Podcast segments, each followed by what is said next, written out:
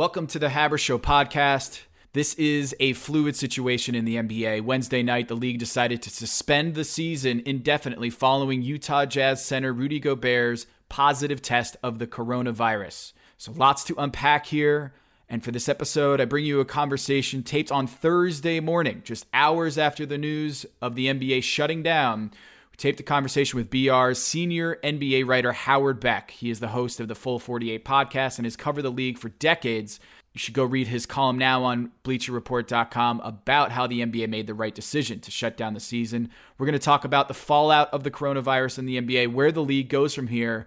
But like I said, this is a fluid situation. Seconds after we've finished this recording, ESPN reported that Donovan Mitchell has tested positive for the coronavirus, COVID 19. He is the second player in the NBA. Just hours after finding out about Rudy Gobert, his teammate, we now found out it has spread. Adrian Wojnarowski reporting that the Jazz players privately say that Gobert has been careless in the locker room, touching other players and their belongings. That this is scary, folks. This is the same player, Rudy Gobert, that on Monday was jokingly, this was videotaped, jokingly grabbing reporters' mics at a press conference. I do not think this is the time to be playing around, and now we are seeing the ramifications of that behavior. Donovan Mitchell, Rudy Gobert, now two players tested positive for the coronavirus in the NBA. The league has shut down to sort it all out. What we do know, what we don't know. This is our recording on Thursday morning at 10 a.m. Eastern Time. So more to come. Without further ado, Howard Beck. Howard, where do we begin? where do we begin? Where do we begin? Because oh. I got barely any sleep last night, and uh, my brain is mush. My brain is mush right now. So, what? Where do you want to begin with this? Where do I want to begin? I mean, I guess we should begin with the most important thing, which is that the NBA made maybe a no-brainer of a decision, but the right decision. We, you know, people can debate whether like that was an easy call at the end. It's kind of like the Donald Sterling thing. By the time it happened, it was like, yeah, of course you do that. Well, that was harder than it looked. This was harder than it looked because if it were easy, they could have, you know, started doing some more bold or progressive or, or aggressive things before we got to Rudy Gobert has just tested positive for the coronavirus. And, you know, the NBA was still dragging its feet on even playing without fans, right? The Warriors were doing it because they had to, because San Francisco was not allowing them to play with fans. And meanwhile, the Washington Wizards were saying, no, no, no, we're still going to have fans in the arena. So while teams, you know, are certainly at the, the team level, there wasn't even agreement on the best way for the NBA to deal with coronavirus and the threat of further spread. Now they, they this was forced on them. Like they really had no choice. But but let's be clear. You know, however people want to interpret it, there's always always a choice at the end. They could have still defied it all and decided to keep playing games. But and they almost was, did. They almost did last night, like with yeah, the Pelicans Kings game. Yeah, they almost did with the Pelicans Kings game, which I was surprised. Um, I was surprised at that. I I thought I don't know about you. The second I saw this whole thing unfolding in in Oklahoma with Rudy Gobert, I thought, well, there's games going on right now. Are they just going to clear the court? Are they just going to stop games? I turn on Knicks Hawks. I'm like, nope, that crappy ass game's still going on. Um, actually, that game turned out to be kind of fun. Actually, yes, it did. Yeah. It I did take that back. It it, it seemed but, like when Mark Cuban was on ESPN, like there was a very real sense that he might just like pull his guys off the court because it seemed that serious in the moment. Yeah, it was. It, yes, this was like a shocking, bizarre thing where your your your your brain is racing. Certainly, Cuban's was. We saw the live footage of his brain racing, and so we're so I thought yes, I thought I thought I thought everything else would be called off for the night. It wasn't immediately. But the obvious thing here for people to play out in your head is that if one player tests positive, in the NBA, I talked to people three days earlier where they said, here's what could happen, and, and here's why we're, we don't want media in the locker rooms because if a player gets, it's not that a player is more important than the fans or anything else, but if a player gets the virus, now you have to quarantine that player. You have to quarantine his entire team. Then you look at who they just played and you go, well, we got to quarantine them too. Then you look at who that team most played most recently. If there was somebody in between, yep. And now you're and so the the the the, the six degrees, it's like two degrees of separation. All of a sudden, out, out of an abundance of caution, you're just quarantining the whole league and the season is suspended, and that's where we are today because Rudy Gobert tested positive, and and so like this this was the only sane thing to do. Yes, and um, you know, I I think back to all of our arguments that we've had over the years that there are too many games in too in too few days and now yeah. I'm sitting here like holy this is this is rearing its ugly head where in the past week, Rudy Gobert and the Jazz have played at Madison Square Garden, at Boston, at Detroit, at Utah against the Raptors, and they were supposed to last night play against OKC. So in a week's time, they played or were sp- supposed to play five games. Now, the Knicks. So last Wednesday, the Jazz played at Madison Square Garden. On Friday, the Knicks played two days later at MSG against the Thunder. Two days after that, they played at MSG against the Pistons. Two days after that, the Knicks played at Washington against the Wizards. And then last night, the Knicks played Atlanta. Boston last Friday played the Jazz. On Sunday, the Celtics played at Boston against the Thunder. On Tuesday, the Celtics played at Indiana against the Pacers. On Monday, the Jazz played in Utah against the Raptors, and for some reason, that's the end of that trail. But the, if you look at this cone, the, the cone yeah. of Rudy Gobert, that is nine teams impacted in a week. Okay. So that's not just, that's not even looking at Howard. The referees, remember last night before yeah. the Pelicans Sacramento Kings game, reportedly the, the Pelicans were worried about Courtney Kirkland, who had recently refereed a Utah Jazz game. So then you start to think, oh my God, what about the referees? So then you look at the list of referees. There were four sets of referees that were refereeing, officiating Rudy Gobert games. And like I was just talking with a coach who didn't realize that one of the referees that was officiating his game on Monday was refereeing Rudy Gobert's game like the night before, two nights before. And so yeah. this this web of the NBA is such a defining trait of the league. And it prides itself, hey, we got action every single night. Um, you know, on Tuesday, you can watch LeBron against, or even last weekend, LeBron against Milwaukee, and then the day before that uh, against the Clippers. And it's like, what a great league. But that, that, that amazing thing about the league is also, I think, what we're worrying about now is the downfall, is that the cross pollination nature of the league. This is scary stuff. Yeah, and and people should understand too the way the referee crews work. Guys, you know, work multiple games in a week, but you don't work with the same two other two refs. So one night you're you're with these two people. Uh, you know, two nights later you're in a different city with two other people. So if you got exposed to Rudy Gobert and now you've exposed two more refs a couple nights later and two other refs a couple nights after that, and those refs are getting reshuffled.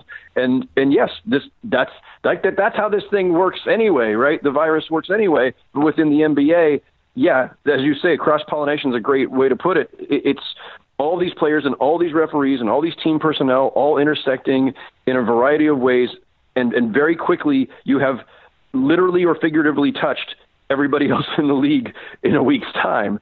And so again, this was the only thing that the NBA could do. And I feel like, and we'll, we can get to all this, but like where I was last night on this, as I sat down to try to write and try to like, what am I going to write? You know, I think it's just the unknown. Like that's it. Like all we are left with now is the unknown. A, a thousand questions that have no answers, and I'm waiting to see if, if the league, um, after the board of governors meeting that's going to be happening shortly after, our, you know, after we're recording, I'm waiting to see is the league going to make Adam Silver available? Uh, if not in a press conference physically, then maybe a conference call because there are a lot more questions than answers, and maybe they don't have the answers, but I think we need to at least be able to ask the questions soon. That's the rub, right? Is that there are and there aren't enough tests, and that's why the league um, mandated for teams by Tuesday uh, to have these protocols in place in case something escalated quickly, that they could have access to testing, um, testing facilities, and essentially try to contain this thing as quickly as possible. But it's easier said than done. Um, and for a lot of people out there who are wondering, like, if I feel flu like symptoms, what do I do? Well, now you have to think about, you have to kind of retrace your steps. When I lose something and my mom's like, hey, what retrace your steps? What did you do? All these players are going to be looking back and saying, "Oh my, I played in this city and in that arena and this city, and that is a multiplier effect." And now when you're saying, "All right, all those players have to go get tested," well, is there a line for that, Howard? Like, does an NBA player who played against Rudy Gobert is that sufficient criteria to go get tested, or do you have to show flu-like flu-like symptoms in order to jump the line and get tested? Like, how does this stuff work? I know, it, it, and that's the thing. When there is a limited amount of, of, of these tests available, at least to, to, from what we understand, then it, it, does create. You know, there's a moral quandary here. You know, do you, know, what's the bar? What is what is the the reasonable bar for getting tested? And I, I think the general rule of thumb for re- the rest of the country probably remains, or should remain, the rule for the NBA too, which is if you are symptomatic and it has the outline of potentially being the coronavirus then you obviously you should be eligible for a test. If you simply were exposed to somebody, I don't think you get it, you get tested. I even if you're an NBA player, even if you're rich, um, I would hope that we are not cavalierly throwing around these tests for people who uh, otherwise seem like they might be healthy or just have a you know may, may have some other illness and you know I think I think the the same medical protocols that are are applying to you and me and and you know anybody across the country should be applying to NBA players but you know, the, the league has access. The league is rich. The league has access to to a lot of things that you and I don't have. Is there going to be a scenario, Howard, where like Adam Silver has asked the question?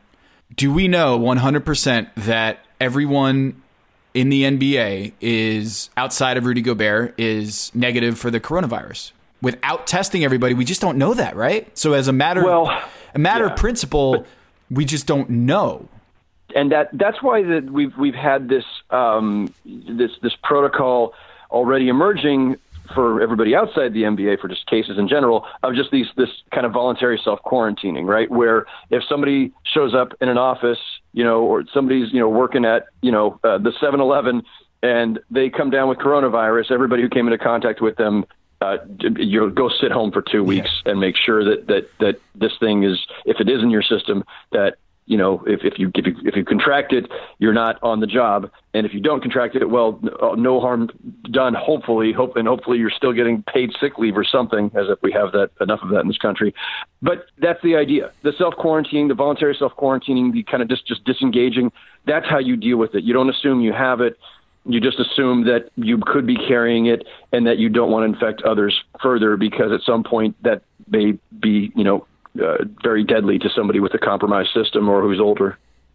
So this might be a crazy question, but curious. Have you talked to Rudy Gobert recently, face to face?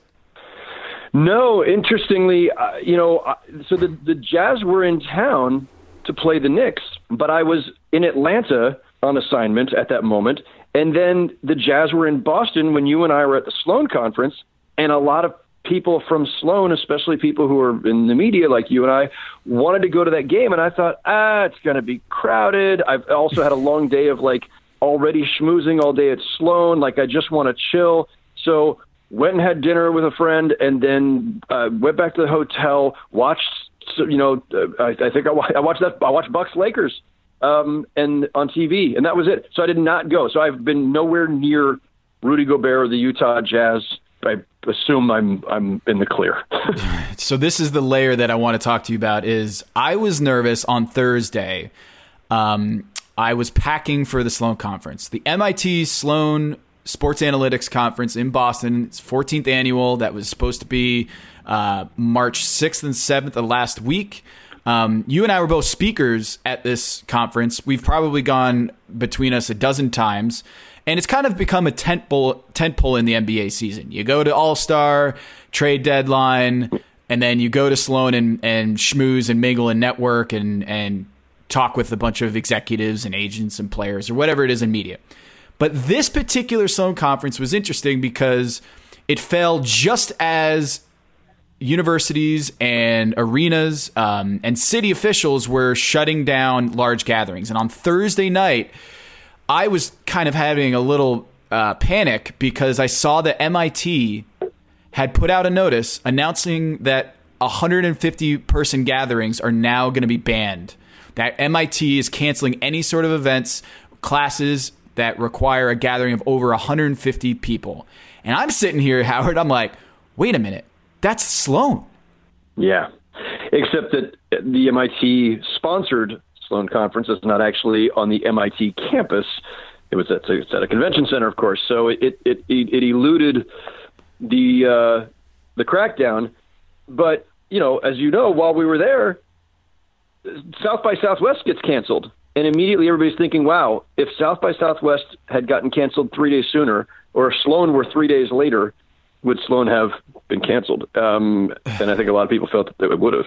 Yeah, and then you you see on the news that there's a Biogen con- conference in Boston, like down the street, um, that had an outbreak of coronavirus. And I'm sitting Yeah, here like, yeah. this feels slimy. This I felt like the whole weekend I felt kind of dirty because I was like, I don't know if this is a smart idea, but um, I see a lot of smart people like Howard Beck here, so maybe this is okay.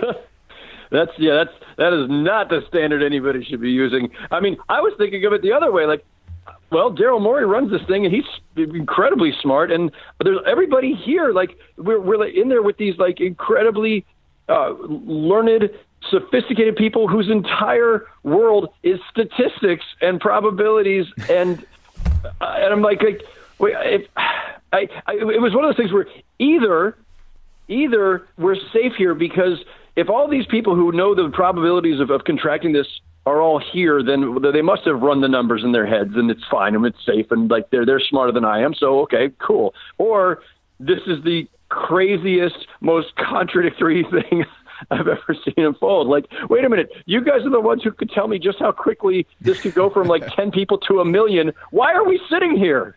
What are we doing? Um, so I, I had both of those moments, or, or, or all of those reactions, the entire spectrum in my head. And I think um, greetings over the course of a couple days. I did fist bumps, I did elbow bumps, I did forearm bashes, Canseco McGwire style. Uh, Yes. Like every possible combination, and then every so often somebody decided to put their hand out to to shake it, and then you're in that moment of like, I don't want to be rude, and I don't want to. Also, like you're still kind of getting used to this new normal, where to some people, pulling away and not shaking a hand not only might seem uh, uh, rude, but might seem like, oh, you're paranoid, you're over.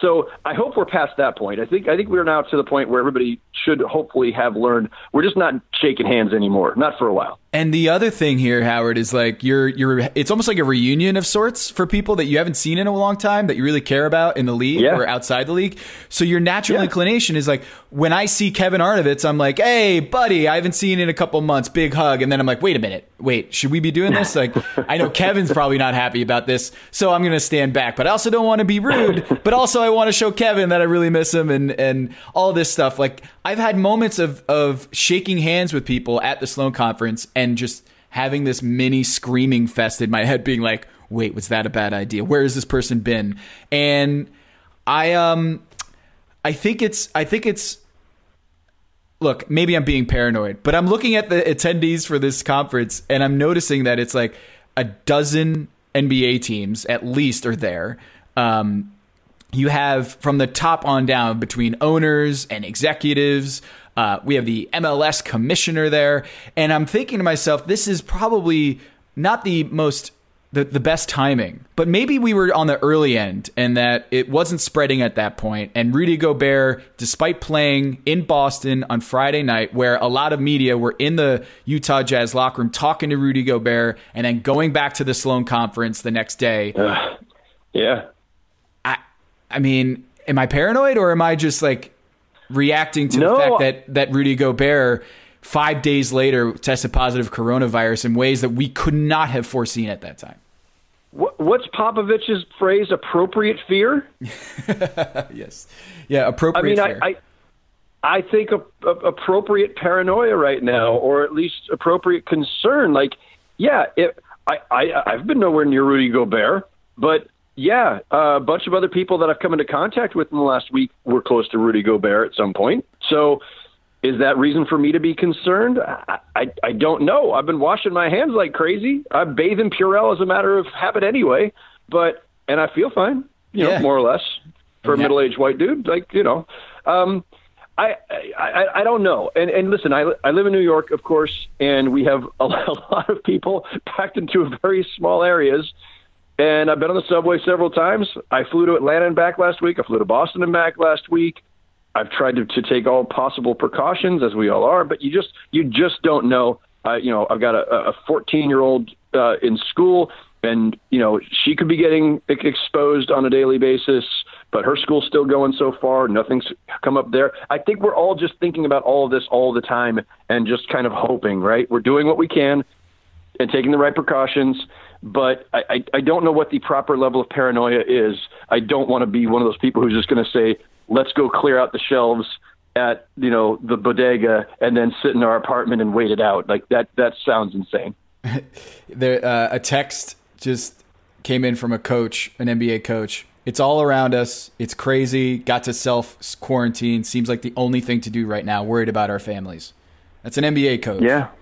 Like self quarantine. Um, and who knows? Maybe that coach was with a referee who is around Rudy Gobert in the past week. I don't know, but that's the those are the tough questions that the, the league had to ask yes. of themselves. Is what what who is the first mover on this? Who is going to show us the way? There is no person who is going to show Adam Silver and the 30 owners that he works for the way. There to create consensus in this situation was a very tall task because not only are there business opportunity business interests involved, but there are also political interests involved, very differing political stances, what they uh, who they're getting advice from, um, the the cities themselves, the outbreaks in the city of of themselves, and there was a report that the New York Knicks.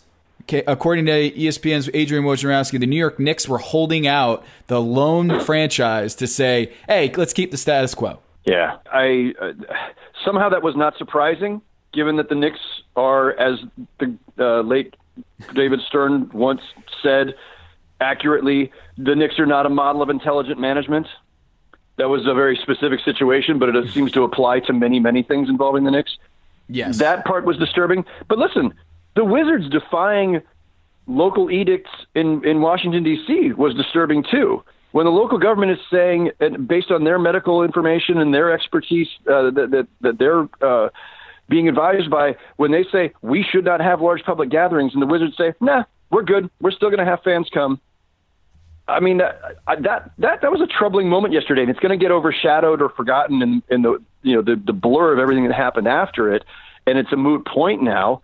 But at the time, 24 hours ago, when we were looking to the NBA for uh, leadership, for for just wise decision making, you've got the Knicks standing in the way of, of a league wide approach that could to, that could protect more people and you've got the Wizards defying a local ban on large gatherings. Um, that, it's not an easy not job. Adam does not have an easy job here. Trying to rally the owners to come to a consensus on what to do here, right? Because it seems like they were splintering. I mean, Golden State decided to shut uh, fans out, and then not every team was doing that for sure. And so they had differing uh, feelings on this issue. And I think clearly, I think um, so. I, I had heard from a governor uh, that playing the rest of the season in empty arenas was a nuclear option. Wednesday afternoon, yesterday afternoon, Yet that was considered by a longtime executive as the nuclear option. Like, yeah, we're past that now. We're shutting down oh, yeah. the league, and what was thought to be a nuclear option is no is is seems like a very soft option. So, what do you think happens here? Obviously, there's a lot of uncertainty. Uh, there's probably going to be a mandated quarantine by the league for at least two weeks just because of Rudy yes. Gobert. But we're probably going to find, I, I would see, seem, it seems likely that we are going to find out that possibly more NBA players or coaches or personnel in the league have contracted the virus. Does the does the timetable go two weeks after the latest? Um, two weeks after the latest like positive test. Like how does how do you think this is going to play out? We're all guessing, and we want to be clear about that. And nobody knows for sure. I'm not sure that the league could even tell us, even if they were being completely, you know, straightforward with with, with what their thinking is. I don't know that there that there is a plan yet. I texted a few people last night around the league just to see what people's sense of it was. You know, what's your best guess? And the best guess was the regular season is over. That two weeks is not going to be enough time to or a sufficient amount of time to to be able to make an assumption. Let, us put a, a, a pin on that. I'm going to come back to that. But that two weeks won't be enough time to to say that, that the crisis is over. So the regular season ends in about four weeks anyway, or would have. So let's just play this out. You you shut down for three to four weeks here. You wipe out the rest of the regular season. The standings are frozen in place as they were yesterday. You start up the playoffs based on where things were at, at that moment. And and that's it. You know, it's like it will be imperfect. Teams will not have played the same number of games. Some teams will be pissed off that they're that close to a playoff berth and didn't get it, or that their lottery position was affected, or whatever else. But you know, these are extreme times, and this isn't the time to quibble over stuff like that. The cleanest thing to do, in, in a lot of ways, is simply to say the regular season is over, and if it's safe and advisable to start up again with the playoffs in mid-April as normally scheduled, then you do that. So that's one possibility. Another possibility that people floated is that you, whenever they resume, two weeks from now, three weeks from now, four weeks from now, they somehow reschedule all these games and they just keep pushing everything back. And we're playing the finals in like late July or August. I don't. I mean, if that's the case, then the NBA players aren't going to Tokyo. I'm not sure if anybody's going to Tokyo though. Um, and uh, the the idea of pushing this all into the summer seems very strange to me. I, to me, it seems like the cleanest thing is wipe out the rest of the regular season slate, use the standings as they exist right now, start the playoffs as you normally would in mid-April. But easy for me to say, I'm not the one sacrificing all those you know tens of millions of dollars of all the games that I, that I have just theoretically wiped out. But you know that's so that's that's that's the big thing. So the the pin I put on the idea of the, whether it's two weeks or four weeks. Yeah. All right a two week quarantine, Tom. All right, so that two weeks from now, Rudy Gobert's healthy. Let's just say. Um, anybody else who came down with it in the meantime is okay. All the people who self quarantined have realized, no, no, we weren't infected. We're fine anyway. But two weeks from now, the rest of the country at large, the numbers are going to probably keep going up. Like it's got everybody's saying it's going to get worse before it gets better. The NBA is not operating in a vacuum here. It's not just a matter of like cleansing NBA arenas and NBA personnel. It's a matter of what you're starting up, restarting the league in to to do. Well, is it to bring fans back in? Are you going to start up in two weeks and then do it in empty arenas? And what are the possibilities that somebody gets reinfected, or you know, either reinfected or wasn't infected the first time, gets infected, and now you have to start, you have to shut down again? I mean, yeah. you can't. It's, you you can't guarantee anything. On Friday afternoon, and I wrote about this in my story today, Tillman Fertitta went on CNBC. And that's the owner of the Houston Rockets who bought the team in 2017 uh, for $2.2 billion.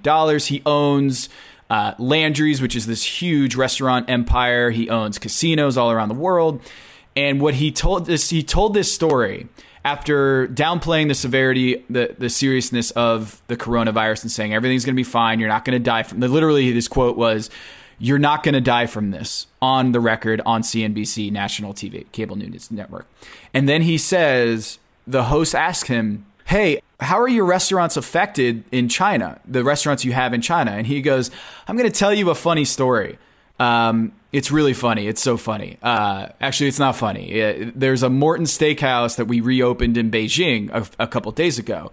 And for the first time in 30 to 40 years, Tillman says, for the first time in 30 to 40 years, we opened a restaurant and the entire sales for that day was zero. Wow. This is what you're talking about, right, Howard? Is like even if you reopen the NBA, will people go? What will people do when they say, "All right, well, I I don't know if the person next to me in this arena is going to be uh, affected, uh, in, infected." So I, I had heard from arenas around the league last night that even that was uh, people were showing up. There were fewer people showing up. One one person said it was sixty percent capacity compared to normal. So take this one week down the line, two weeks down the line. The Beijing story that that Tillman Fertitta, the owner of the Houston Rockets, was laughing about on air that's what we're facing here is that in a month's time, will anyone feel safe about going to NBA games? And then that nuclear option of playing in empty arenas, that becomes a lot more real because if you can't draw uh, people to the games, do you want to put in money to for concessions, uh, to the broadcast, to all the people, to all the systems that you have to put in place to house people, or do you just say that's a risk? That's a cost. That's a fixed cost that we're not going to go. We don't want to pay.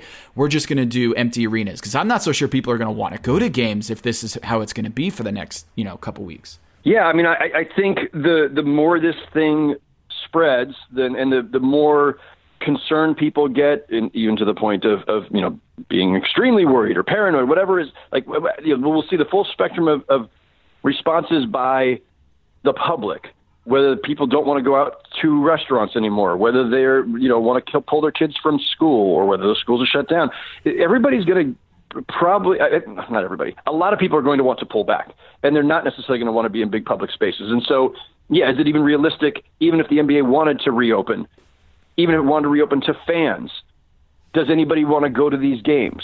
Do they want to be in crowded concourses and in crowded arenas when when we start seeing these numbers really climb in this country? And there's still a, very much an expectation that these numbers are going to spiral, and because that's been the experience in other countries, and we are behind the curve in terms of infection, and we are certainly way behind the curve in terms of uh, dealing with it and testing for it and taking preventive measures. And so, yeah, I, I just for all of these reasons, Tom, I, I just think there is no logical rationale as we sit here today, and things are going to change. As we sit here today, there's no logical rationale to believe that the NBA can or should restart uh, at any time in the next couple of weeks. I, I think we are a month away at least, and then it's the question will be: Are we a month away from a rescheduled regular season where they're going to keep playing and do 82 and push into the summer? Or is it the other scenario I outlined where it's just wipe out what was left of the schedule, start the playoffs? And I know, think to that's me, it. like that. I think that's it. Yeah, I think that's the most likely scenario, like you said. Yeah. If there yeah, is going to be a season, like I think it's going to be wipe out the rest of the regular season. I'm sitting here like, what if we just fast tracked that play-in tournament for the the last spot in, or the last two spots. So you got yeah. So like in the like I, people want to see Zion Williamson in the playoffs, right? People want to see that. But right now, the Pelicans are tenth. They're not even ninth. They're tenth in the standings behind Portland. And then Memphis is in, is in the in the playoffs, so you can't justify doing a play-in with just Zion Williamson against Ja Morant, right? Like you have, if you are sure, going to do, sure, why yeah, yeah do we really want to see like the the Blazers limp into the playoffs at this point? I, I don't want I don't want that. I just feel like it's it's more injuries are going to happen if that's the case. So like I, am sitting here like wondering um, if they do. Let's play this out. If they do a regular season, uh, just wipe off the rest of the regular season, and we go with the standings as it currently stands right now. That would mean that Brooklyn's the seven, Orlando's the eight. Uh, Washington Wizards do not make the playoffs. The Portland Trailblazers don't make the playoffs. The Pelicans don't make the playoffs. Um, and then we have Memphis in there. I think they're going to try to protect the playoff revenues. Um, I think they're going to prioritize that. Obviously, of course, you know the Pelicans are not going to be happy with that. But I just think at this point, this is this is uncharted territory. This is the this is the extreme measures call for extreme action. So I think uh, I'm I'm willing to bet that I, would be surprised. I'll put it that way. I'd be surprised if the rest of the regular season plays out. I'd be surprised if they just yes. postpone the season and play 82 games and then play the playoffs in full through August. Apparently, on Get Up this morning, saying Mark Cuban said that there is a possibility it goes into August, uh, and yeah. that I think is, I mean, that is pretty drastic because that's July. That it, the, normally the season ends in mid mid June. That goes into July and August. I'm surprised that he floated that right? Like that's something that the rest of us might talk about. The fact that a, a team owner actually talked about, yeah, we'll just play into August. I'm a little surprised only because it feels really extreme. On the other hand, from a financial standpoint, it feels really logical. It's the way of preserving all of your revenue. And, you know, you want to say it preserves the integrity of, of, of a normal season too, and whatever, that's fine. But really, it's about let's get all of our 82 games and our full slate of playoffs and everything else. But I don't know, Tom. That that one still feels like a really strange and extreme because it does. It has all kinds of cascading effects. It wipes out. You know, it, it pushes back free agency. It pushes back the draft. It, it it pushes back or eliminates summer league. It it wipes out any ability of the U.S. to play in the Olympics. Um, at least with the the NBA players. So I don't know. That that one feels like too too uh, too too complicated there's a lot of uncertainty out there, Howard, and uh, we're probably not going to learn much until the Adam Silver press conference or some sort of resolution comes out of this meeting uh, with the Board of Governors later today on Thursday. But I, I, I don't know where we go from here. Uh, and are there any last thoughts that you that you want to get off your chest before we go forward with uh, with this this kind of zone of uncertainty that we're in? I would just say that to me, I'm glad that there is at least clarity. I, I you know, it's not that it, the clarity was forced on, forced on the NBA instead of them choosing it. But I'm glad that there's a clear, bright line right now, and that is that under the current circumstances, with this outbreak, eh, we are all the entire world in uncharted waters here, and I'm I'm somewhat glad, as much as we will all miss the NBA, and as extreme as this is, and as and as tough as it is to watch all this happen, and there are ramifications for, you know, people who work in arenas and on game nights and everything else, and like there's a lot of different layers to this. But I, I broadly speaking, I think I'm a little bit relieved that there is at least clarity, and that the NBA will not be conducting business in a way that may endanger more people. And I feel like that's probably for all, all the other awful ramifications, it's probably the best outcome for the time being. And you know what? We, you know, we'll we'll get over missing basketball. We'll be fine. There's plenty of Netflix to binge for for all of us. Um, we're in uh, we're in very strange uh, times, to say the least. I'm fascinated to see where this goes next, and I think my my final thought is just simply, you know, I hope everybody's safe and washing their hands a lot, and and you know that this thing um, that you know that it all subsides sooner than later. You know, uh, it's it's it's all very unnerving. It's time, and, it's time uh, to binge watch. Binge watch some TV shows. Yes. binge watch and binge Purell. There's there's a motto for the next few weeks. Yes. Well, Howard, uh, thanks so much for for joining me, and uh, stay safe out there, everybody. We'll be talking soon. Thanks, Tom. Law and Order SVU is now TV's longest running primetime drama. And this season, we're going even deeper with the Law and Order SVU podcast. Listen and subscribe wherever you get your podcasts. All right, that'll do it for this week's episode of the Haber Show podcast. Uh, I want to thank Howard Beck for joining me on such short notice and such short sleep. This is, again, a very fluid situation, so Stay tuned for more on the Haber Show regarding the NBA's coronavirus crisis. If you haven't listened to Sue Bird, the most recent podcast episode talking about the coronavirus and her use of CBD, go check that out uh, in the queue and go subscribe, rate, and review. Until next time on The Haber Show.